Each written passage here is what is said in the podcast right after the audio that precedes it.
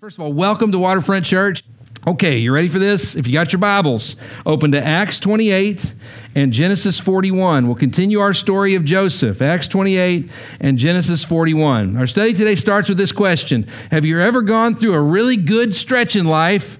After a really awful stretch in life. Okay, have you ever gone through a really good stretch in life after a really awful stretch in life. I don't know about you, but I'm the type of person, um, I get into what Autumn and I call, uh, we call it survival mode. And that's where everything that's going on is so intense and so crazy. Sometimes it's a period of suffering or a period of, again, where you're having to exhibit great faith because everything is so intense. And then all of a sudden, it subsides because it always subsides, okay? It always subsides in one way or another. And then I'm the type of person, I feel incredibly guilty afterwards because I'm like, I should be in more turmoil than this. Have you ever felt that way before? You've come out of a time of great turmoil, and when it gets to a time of blessing, you go, I really feel like I should be freaking out about something right now. It's this idea of being addicted to chaos. Autumn and I usually say during that time of chaos, we say, serve the Lord and survive the day. We call it survival mode. Serve the Lord and survive the day. But nobody is meant to live in that stage, meant to live in that, uh, uh, that uh, suffering turmoil uh, stretch forever. It will come come to an end at some point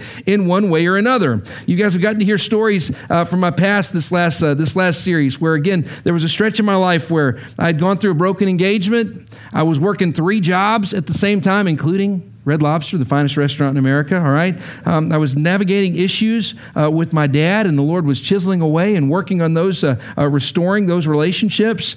And then all of a sudden, one day, it stopped. All of a sudden, the Lord's blessing just began to shower on my life. I met Autumn and we got married. Um, it was just was amazing. That thing that had been such a heavy burden for so long, all of a sudden, God had uh, God had given me the person I would spend the rest of my life with. I went from three jobs to one job. I was the youth minister. My first full time job uh, as I was the youth minister at First Baptist Church at the at the uh, Monterey Baptist Church in Lubbock, Texas. And then my dad and I were starting to become friends. The Lord was chiseling away at that wall uh, that we had built, and uh, we started to become friends. And then just to add, uh, just to add to it, the big blessing also came because Autumn and I found a good apartment together. I mean, I don't know about you guys, but if you've ever lived in bad apartments before, when you find one that's good, it's like I feel so blessed. You know, we found this apartment in Lubbock, Texas. We just gotten married we found this apartment that was a loft. It had a spiral staircase. And so the whole apartment was a living room and kitchen on the first floor.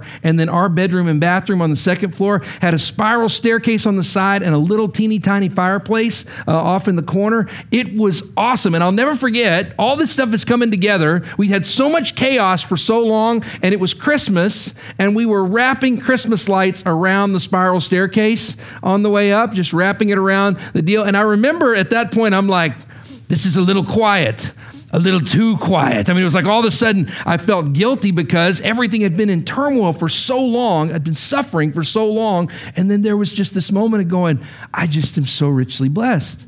God is taking care of me. Uh, his, his, his, handprints, his fingerprints are all over my life in the way that He's taking care of me. And again, there was this weird feeling of like chaos addiction. Sometimes in ministry, Whenever you preach on blessing, there is always somebody who raises their hand or somebody who, in their mind, crosses their arms and goes, You're just a health and wealth preacher. You're just preaching, you do good things, and God does good things for you. Here, I want you to hear this God has called us to suffer at times, but not all the time. Do you hear me? God has called us to suffer at times, but not all the time. There are points where what God has called us to do as a disciple is to walk the path that's been laid out for us. Scriptures are, again, the idea of being a disciple is yes, Lord, now what's the question? Where sometimes He's called you to walk that path marked by suffering. But there are other times where in His rich mercies, He pours out an abundance of blessing upon us, and there is a right way to behave in that as well. To heap guilt on yourself because times are good is not godly, it's incredibly sinful. Just for the record, no better example of that in Scripture, I think, than two very, very overlooked verses at the very end of the book of Acts, Acts 28, verses 30 and 31.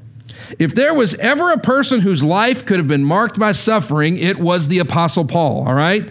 Paul suffered for the faith the whole way through the book of Acts. He's tried to start churches, he's been run out of town. He's tried to stand up for people, they've thrown rocks at him, and at one point they leave him for dead, thinking they've killed him, and all of a sudden he hops up and continues to preach down the road. Man, he's gone through all sorts of difficulty. He's shipwrecked, he's bitten by snakes at one point. I mean, there's all sorts of awful suffering that has happened for Paul. But look at the last two verses in the book of Acts. Here's what it says For two whole years, Paul stayed there, talking about in Rome, in his own rented house, underlined in his own rented house, and welcomed all who came to see him.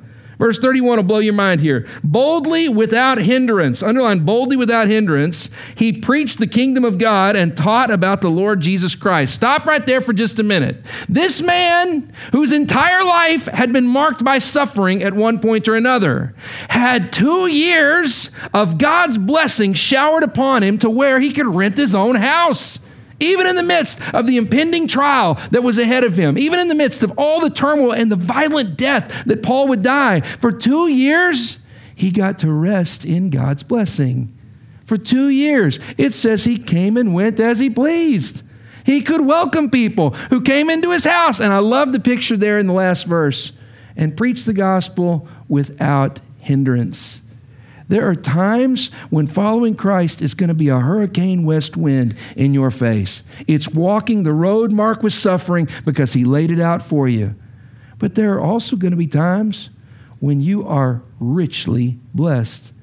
And in those moments, we need to enjoy that and enjoy it the right way. And we're going to talk about how to do that today. If you're taking notes, write this down. There are times we are called to suffer for the name of Jesus, and times we will receive showers of precious blessing. There are times we are called to suffer for the name of Jesus, and there are times we will receive showers of precious blessing. You cannot become addicted to the showers of blessing. We do this out of our devotion to the Lord Jesus Christ, and we realize there are times the road is marked by suffering, and there are times where the Lord gives us his richest blessings. In the end, the road of a disciple is both the highs and the lows. It's why I got to do a wedding this uh, this uh, last week on uh, uh, on Valentine's Day. It was pretty special. Got to do a wedding for Devaney and Rashad. Um, and Devaney is extra special to our family because she was one of the original urban sitters that we hired uh, to help us with childcare here at the church. One of the very original ones when the church was was just weeks old. Devaney came and served, and after two years, she came back and she said, "Hey, I would like to attend the church. Is that okay?" That was actually one of our secret uh, our hopes is that uh, we could draw in some people to do that. So she came, joined the church, starts dating Rashad. They fall in love, and then all of a sudden, we got to do their wedding. So at each wedding I do, we always do the traditional vows. Even if the couples have written their own vows, we always go through this traditional set of vows because it's important to remember. Do you take this person for better or for worse? For richer or for poorer, in sickness and in health, and then to love and to cherish till death do we part. It's all the highs and the lows. It's the picture of marriage. Marriage is at one time better, and at other times it's worse. Marriage is again, you're richer at some points, and you are definitely poorer at some points. There are times when you love and cherish, and there are times where you get separated by death. But listen, the constant in all of marriage is that you took those vows before God Almighty, before each other, and those witnesses present, that you would cling to one another and to Christ in all things. And it doesn't matter what your circumstances are, you have taken the vows that you are going to be together. Now, listen to me. The same is the call of the disciple for better or for worse, for richer or for poorer, in sickness and in health, to love and to cherish, until we finally get to see our true love face to face in glory. A disciple's journey is to walk the path, not to seek blessing and not to covet suffering, which is a weird thing that Christians do nowadays. You don't covet the time of suffering, you walk the path that's been marked out for you. So it begs our big million dollar question today What is God's will for us in times of blessing? What is God's will for us when it all just seems to be flowing the right way? Ryan Butler, I feel like you get a different award every time I see you. Times are good. Now, just for the record, if you're in a time of great blessing today, this lesson is for you. It's going to help you walk the path and do it in a godly manner. And then there are several of you who said, uh, That is not me right now. I'm the one who's emailed you, Pastor, and said, Your talk on patience, your talk on suffering, that stuff has really, really spoken to me. If that's you, take notes because listen, you will not suffer forever. It's not going to be something that holds on. Joy comes in the morning, Scripture says. Something will happen, something will change. And so, if you are the one walking the path of darkness right now, take notes because you're going to want to know how to live when things are uh, turning around and you're showered with blessing. Look at what happens now. Look at Genesis 41, verses 47 through 49. And last disclaimer if there are any of you here going, you're preaching health and wealth, go back and listen to the first nine weeks of the study. We beat Joseph like a drum for nine weeks. You can have two blessings blessing weeks. Are you ready? Look at what happens. Genesis 41, verse 47 through 49. Here's what it says it says, During the seven years of abundance, the land produced plentifully. Joseph collected all the food produced in those seven years of abundance. Underline Joseph collected and stored in the cities. It says, In each city he put the food grown in the fields surrounding it. Joseph stored up huge quantities of grain, like the sand of the sea. It was so much that he stopped keeping records because it was beyond measure. Stop right there for just a minute. I didn't fully understand this until I read the work of one of the commentators. When you read through the passage the first time, as somebody who doesn't understand the, the, all the different uh, historical things taking place, this is so interesting. One of the commentators wrote, When you read it the first time, you think, think, oh, Joseph has just told Pharaoh, let me interpret your dream. You need to save up food for winter because tough days are coming.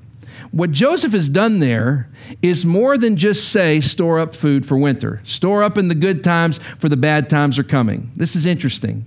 The reason that all the public officials look at him and look at Pharaoh and go, this was special, something interesting just happened here, is that Joseph, thousands of years ago, has laid out how to avoid a global depression.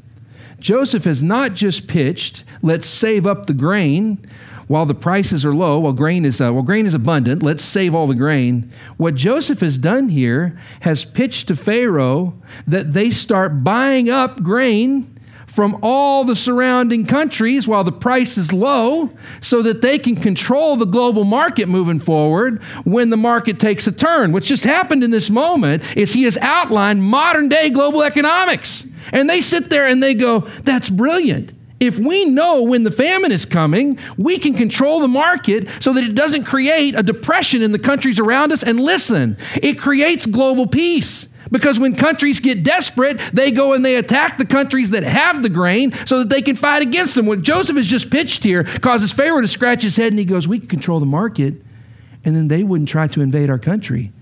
We could sell the grain at a fair price, control the market, and avoid depression, and we could get filthy, stinking rich in the process. What Joseph has just pitched is something very powerful, but listen, it's going to require hard work. He's been blessed. He's no longer in prison. He's able to live free. But if you're taking notes, write this down. What is God's will for us in times of blessing? Number one, work hard every day. Work hard every day. You could call Joseph the first chairman of the Fed right here in this passage. Isn't that interesting? He comes up with a global economic policy to control the market, to keep the world out of depression, and then it also keeps the world off the brink of disaster with war. How does he do that? By working hard every day. There are some of you in this room, and if you're really being honest, your goal in life, your feeling that God has blessed you, comes straight from the movie Office Space. Did you see the movie Office Space back in the day? Great movie, cult classic. In the movie Office Space, what does the main character want to do more than anything? Nothing. His goal is that one day he would be able to do absolutely nothing. In fact, that is the modern day American goal. They ask him at one scene in the movie, they say, uh, what they say, the question used to be asked in the 60s and 70s, what would you do if you had a million dollars? And he said, the answer that you give is whatever, if you had money was not a problem, what you would want to spend your days working and doing. But what does the main character in the movie say? Nothing. I just want to sit around all day. I just want to not work. I just want to sleep in and live off the interest on that money and vacation and do whatever I want to do. Can I just tell you, if that is your dream, it is not biblical. If your dream is to do nothing and you feel like that's the way that God has blessed you, that you finally could get to a point where you can do nothing, where there's no responsibility, there's no obligation, guess what? That blessing is never coming because all you're going to do is get yourself into trouble. All you're going to do is cause problems for yourself and for other people around you if you ain't doing nothing. There's an old saying idle hands are the devil's workshop, or idle hands are the devil's playground. I got to confess something to you this week. As I was writing my message, I stopped and I went, Ooh, I need to find out where that is in Scripture. It's not there. Idle hands of the devil's workshop was a famous Protestant saying built on the Protestant work ethic. And it comes straight to us from Proverbs chapter 16, verses 27 through 29. The concept boils down to idle hands of the, de- idle hands of the devil's workshop. But, uh, but the Proverbs 16, verses 27 through 29, actually gives us the way that this, uh, this comes to be. Look at what it says. Proverbs 16, 27. It says, A scoundrel plots evil, underline plots evil, and his speech is like a scorching fire. A perverse man stirs up dissension, and a gossip separates close friends. Underline perverse man and gossip.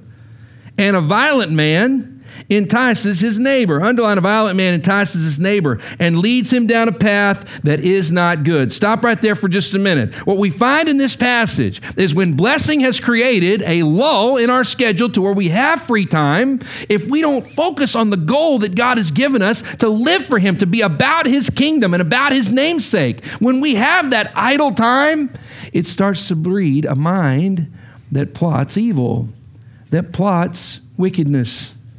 And from the mind that plots evil, it then erupts into speech like a scorching fire. We begin to talk it through and say things out loud that really never should be said.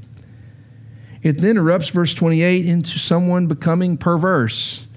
The idea is that from the inside in your heart, you begin to pursue things that you know are wicked, that are perverse, and then the gossip separates close friends. That perversion spills out into our speech to where we are no longer just talking out loud about our evil schemes, but enacting them to divide the world around us. It's gone from our heart to spread to those around us. And then, verse 29, it erupts in violence against a neighbor, and we lead them down a path that is not good. Some of you might say, wow, Zach, that's pretty dark. You take idle time, and it goes from plotting evil thoughts to all of a sudden violently harming people around us, it could happen to even the godliest of people. No better example of that in Scripture than 2 Samuel when we look at the life of David. David referred to as the man after God's own heart. And exactly what happens in Proverbs 16 is exactly what happens to him.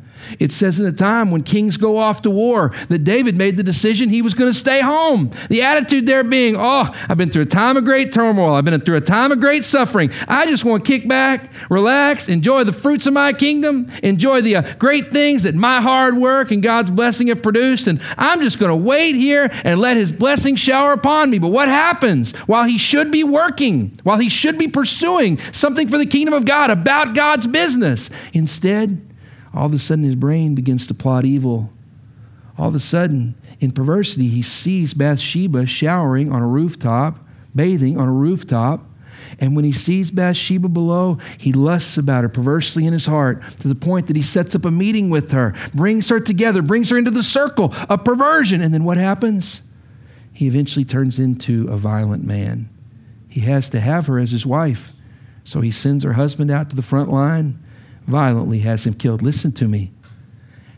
How do you end up in that circumstance of violence? It starts a lot of times with idle time.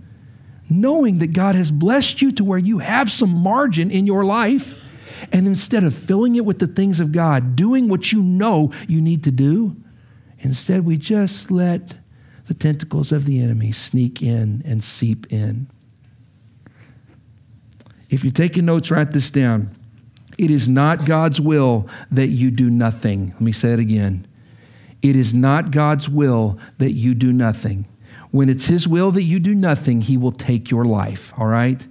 He will take breath from your lungs, and your time on this earth will be complete.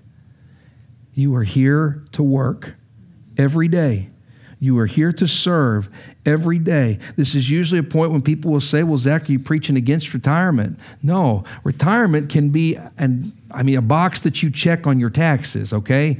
But retirement doesn't actually exist for the disciple. You realize that, don't you?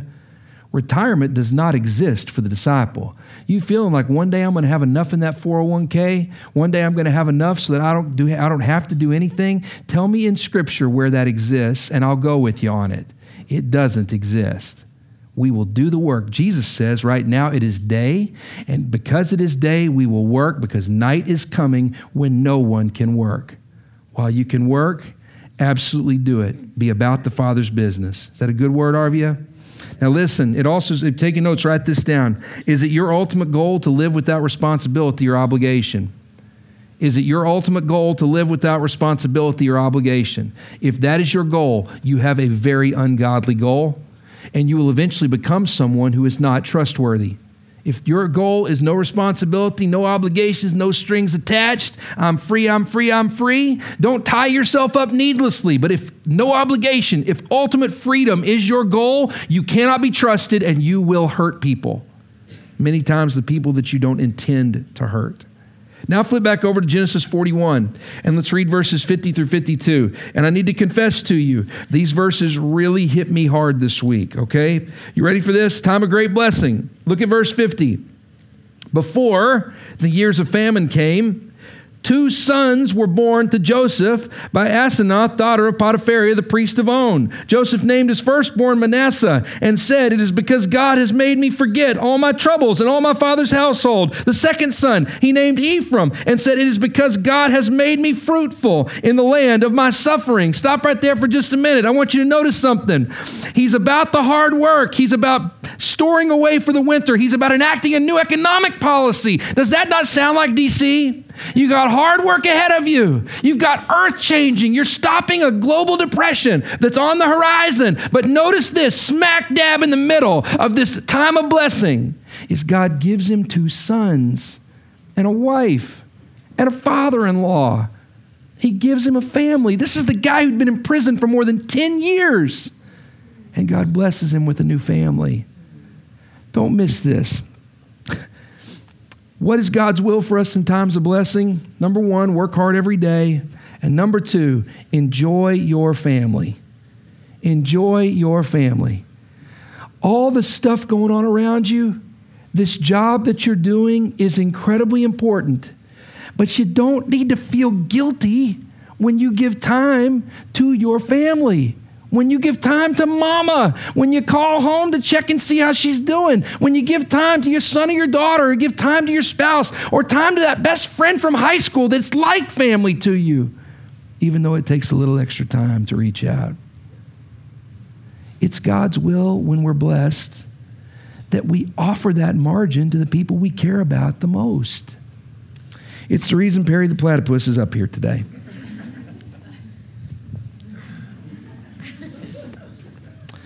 So I feel like he's the size of like the real Perry, you know? so y'all have heard my stories these last few weeks, but I want to put a couple of them together. I told you last week about God starting the process of reconciliation with my father in the hospital. We talked about Whataburger and a compliment, and then we talked about how in the hospital he broke down, said he was a terrible father, I said, No, you're the best father. And then he made the statement, I haven't been there for you, but I will be. And then he said, I will be there for Lulu. Lulu's my oldest daughter. I told you a story a few weeks ago about how dad asked if we would stay an extra six months at the church in Texas so that he and I could make the handoff there. And we had those six months where we worked alongside each other together. The piece that's in between has to do with Perry the platypus. So my dad had made the claim that he would be around. When he got the job in Texas, we had that six months together, and my dad's an early riser. Dad also had had a skin cancer spot on his head, and he used to wear a Baylor pullover. He did chapel for the Baylor Bears, for whoever's out there from Baylor, sick 'em, all right? He wore this Baylor pullover and a black John Wayne cowboy hat that he would wear everywhere he went. He never wore a cowboy hat when I was younger, but those last two years after the skin cancer spot, he wore that cowboy hat. And it's 6:30 in the morning, work opened at 8. At 6:30 in the morning, our doorbell rang once a week for 6 months. And it was dad in his cowboy hat, not with my mom because my mom was a late sleeper. I see you, mom, all right? Kate was a late sleeper. And dad would come by himself to the house and he would ring the doorbell and Autumn would go, "Your dad's here again at 6:30 in the morning." And dad would walk in and he would just sit down on the couch and be with us. And one of the things he would do is we had this Perry the platypus, and what he would do, Jody, I'm gonna throw this at you, all right? Dad would look at Lulu, who, by the way, was a zero percentile, tiny, zero percentile. And so she's four years old, but she's so little. And dad would look at her. She's about, I mean, she might have been smaller than Perry at this point. And dad would look at her and go, Perry, attack. And he would throw Perry the platypus. And because Lulu was so small, here, toss it back to me. Because Lulu was so small, it usually like a bowling pin, knock her legs out from underneath her. She'd fall on the ground and just, just laugh, laugh, laugh so loud the whole time. Well, we'd go, Dad, stop hurting our child. What are you doing? And at that point, Dad would lean back and he'd look at me and he'd go, Perry, attack. And then he'd throw Perry back at me, too. Now, here's the deal once a week for six months. He enjoyed his family. And you know what? We stayed and we enjoyed our family. Now, there are some of you in this room who you have a very unhealthy view of discipleship. And what you heard when I just said that was that's it. I got to quit my job and move home. I got to go sit there. I'm going to walk in the door and be like, Mama, I missed you. I just want to spend time with you. I don't want to miss a minute. And I'm just going to stare at you, all right? If that's what you heard, you missed it. Remember the first three verses. Joseph is hard at work. God is using him to instill a new economic policy that's going to change the globe. It's going to change global economics. It's one that we still utilize to this day. Now, look at me. But in the margin, enjoy your family. Call mama. Text that best friend from high school. And then I want to challenge you with something. Someone that you love deeply but haven't talked to in a long time. I want to encourage you find a block in your schedule and usually it's early in the morning or it's late in the evening. Find a time where for someone specific that you love but have not connected with in a long time that you give them an unhindered trump card, an unended or an open-ended discussion where they can talk as much as they want. You do this with mama, and here's what happens. The first 30 minutes of that conversation is typically not necessarily genuine. Because you know what mama wants in that first 30 minutes? She just wants you to stay on the line. She just wants to keep talking. That best friend that's so proud of who you've become moving out here to DC, that best friend that's so proud that you were able to stay when everybody else has been run out of the city, you were able to stick around. All they want in that first 30 minutes is just to stay connected to you. It's the last hour of that discussion that's real and genuine when they begin to share a bit of their heart, and it will encourage you the same way it's encouraging them. You can't do that for everybody, but we certainly should be able to do it for the people we love. There's a lot of people who would have loved having that hour and a half with my dad. He carved it out for us. You know what a lot of us do with that hour and a half? We waste it. We have those moments, but we waste it. I joked in the last service and they called me on it, but I said, Man, you're wasting that time at Orange Theory. And I, they were like, It's easy for a fat guy to criticize Orange Theory, all right? now listen, I'm just telling you that to say. Have some balance in your life and don't feel guilty about giving time to your family. Joseph, in this, I'm telling you, there is no real reason for that to be here other than to let us know in the time of great blessing, in the time of new policy that will affect the globe, he still had time to father his sons. And I love the names he gives them. He says, Man, Manasseh when I look at you, I remember God's blessing. what he brought me through. Man, Ephraim, when I look at you, I remember the blessing he continuously pours upon me. Look at what he's done through the names of his son. He's crafting a spiritual heritage into them so they can know Yahweh the same way that he does. If you're taking notes, write this down. When you have margin, strongly consider giving it to your family. Say that again. When you have margin, strongly consider giving it to your family. It's at this point when you usually get thrown out at you, Luke chapter 18, verse 28. So I want to read it to you as well. Luke 18, verse 28 through 30 get taken out of context. I want to read them to you the right way today. This is a conversation between Jesus and Peter. Peter says to Jesus, We have left everything that we have to follow you. Look at Jesus' response. Jesus says, I tell you the truth. No one who has left home or wife or brother or parents or children for the sake of the kingdom of God will fail to receive many times as much in this age and in the age to come eternal life. Stop right there for just a minute. A lot of times this passage is preached when ministers are talking about going, see, if you choose the Lord over your family continuously, then there's a blessing waiting for you in heaven. That's taken out of context. Jesus doesn't say you need to give your family the shaft nine times out of nine. What he's saying here is, is when you have one of those one, two, three, four, maybe five moments in the history of your relationship with these people, when you have to choose the Lord over a situation with the family, that those five situations are not discounted in the kingdom of God. It's not ditch the family, ditch fatherhood, ditch being a good spouse, ditch being a good son or daughter so that you can follow Jesus Christ. There's a way to do both. Even the story of Abraham and Isaac. Abraham was called to live with Yahweh as his ultimate it every single day. But one time, he has to lay Isaac on the altar. One time, he has to live out Luke chapter 18. And even in that circumstance, what does God do? He provides a way. He provides the ram so that, so that Abraham can be a good father and a good Yahweh follower at the same time. Even in that moment when he has to make the decision, God still provides. The problem is some read that verse, verse 8, or chapter 18 of Luke, and you go, see, justifies me abandoning my responsibilities and obligations. If that's how you read it, you read it wrong. He's saying when you do have to choose with that Isaac on the altar moment, know that the Lord knows that moment is hard. Enjoy your family when you have margin. It begs the question should you take some time to be with your family? Should you take some time to be with your family? For some of you, it's face to face. For some of you, it's a text message, it's an email.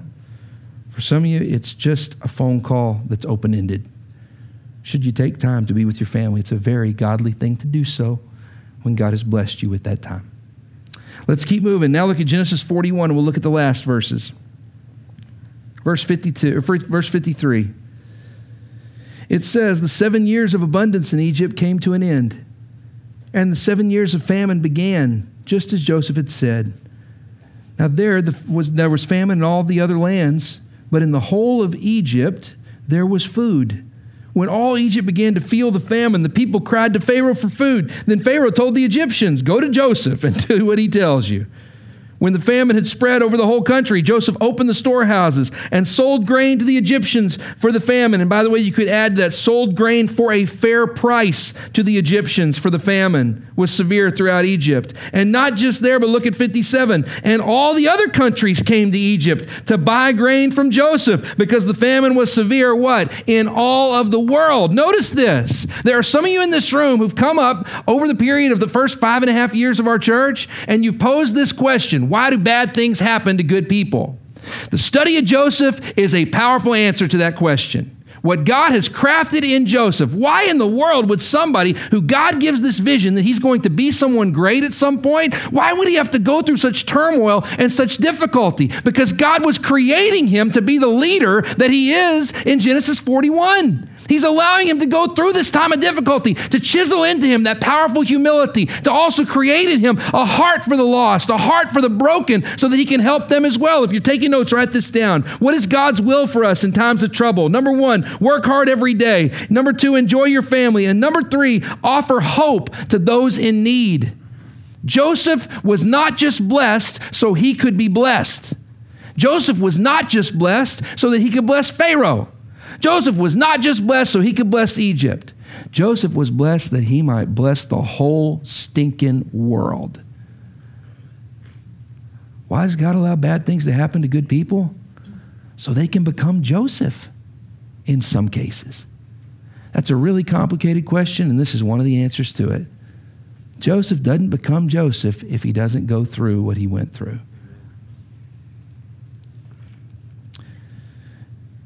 Sometimes our goal is to be Scrooge McDuck from DuckTales. You seen Scrooge McDuck? Where does Scrooge McDuck live? In the money bin, right? He's got that big old money bin. And that money bin is symbolic of his blessing. And what does he do? He hoards every penny, every dime, every whatever he's ever achieved, and he sits on it. And then uh, sometimes he swims in it, right? And he swims in that blessing, and he swims through in that blessing. There are some of you that that's the picture you have in your head of what a blessed life really is. Your Scrooge McDuck money bin that you can sit on, that you can hold on to, and if a dime is missing, Scrooge McDuck knows it. If that is your attitude, you miss the point of blessing. Write this down. We are blessed to be a blessing. Why does God bless us? He blesses us that we might bless others. Now, you saying, oh, are you saying it's a bad thing to save? No, it's a very godly thing to save. See the first part of this story. But if you are saving just so you can sit in your money bin and swim around in your blessing, then you miss it. Scrooge is a cartoon character. He doesn't ever grow old. In the real world, Scrooge McDuck is dead, and the government takes 40% of that money bin. you realize that? His nephews, Huey, Dewey, and Louie, ain't swimming in the money bin. It's too shallow after Uncle Sam takes his cut, all right? Or Uncle, out of Uncle Mallard. I mean, whatever it is, the duck, the duck Uncle Sam is. Anyway, I'm just saying, okay. In the end, it goes somewhere else. Why not share? Why not be the person that, if God has blessed you, listen, in finances and time and energy, why not be the one who, when you're living in the stretch of blessing, why not be the one who offers it to others?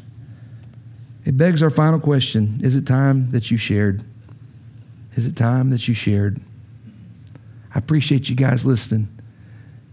If we come to the point where we serve the Lord in the good times as closely as we do in the times of suffering, it has been my experience that the times of blessing increase because you become a conduit for God's goodness. He passes things through you. All good things come from God, but He places it in pockets, and then we distribute it so that we can be His hands and feet to the world. What if you made the decision that you were going to be that conduit, that you were going to be a beacon of hope, a port of hope in the midst of the hurricane of other people's lives? When we do that, we be able to, we're able to see the fingerprints of God all around us. I appreciate you guys listening. This sermon convicted me writing it this week. And in our first service, it was crazy. Probably two thirds of the room said, I need to call mama. I mean, I'm telling you, there's a whole bunch of us. We get caught up in putting our family on the back burner. I pray that if that's you today, that you would receive the call. Let's bow our heads. With every head bowed and every eye closed, nobody looking around but just me, we call this our time of reflection. There's nothing mystical or magical about this time. It's just a chance for us to stop and to process the songs we've sung, the sermon we've heard, and specifically the scripture that we've read. With nobody looking around but just me, is there anyone here today that would say, Zach, would you pray for me? I need to get back to work. It may be literal work, and it may just be being about the things of the Father, that you would be about your Father's business with nobody looking around but just me, if you're here and you'd say, Zach, would you pray for me? I've had this goal of doing nothing, and I need to have my goal be that I work every hard or work hard every day for the name Jesus Christ, that I would be about my Father's business. If that's you, if you would just lift your hand where you are right now, ready, set, go. Thank you. Thank you, guys. Thank you. Y'all can put your hands down. That's powerful. I'm going to pray for you. But if that's you, just pray that simple prayer Lord, I desire to be about my Father's business. Lord, I desire to be about my Father's business. I don't want to end up the perverse, violent man. I don't want to end up the perverse, violent woman. I want to belong to you. Second, maybe there are some of you here that would say, Zach, when you talked about using that margin to enjoy time with family. Maybe you were like me and the Holy Spirit has spoken to your heart today, and you'd say, Zach, pray for me. I need to offer that margin to my family first. With nobody looking around but just me. It doesn't mean you don't work hard. It doesn't mean you pack up and go home. It means that when you have those moments, you allot them the right way. With nobody looking around but just me, if you're here and you'd say, Zach, pray for me.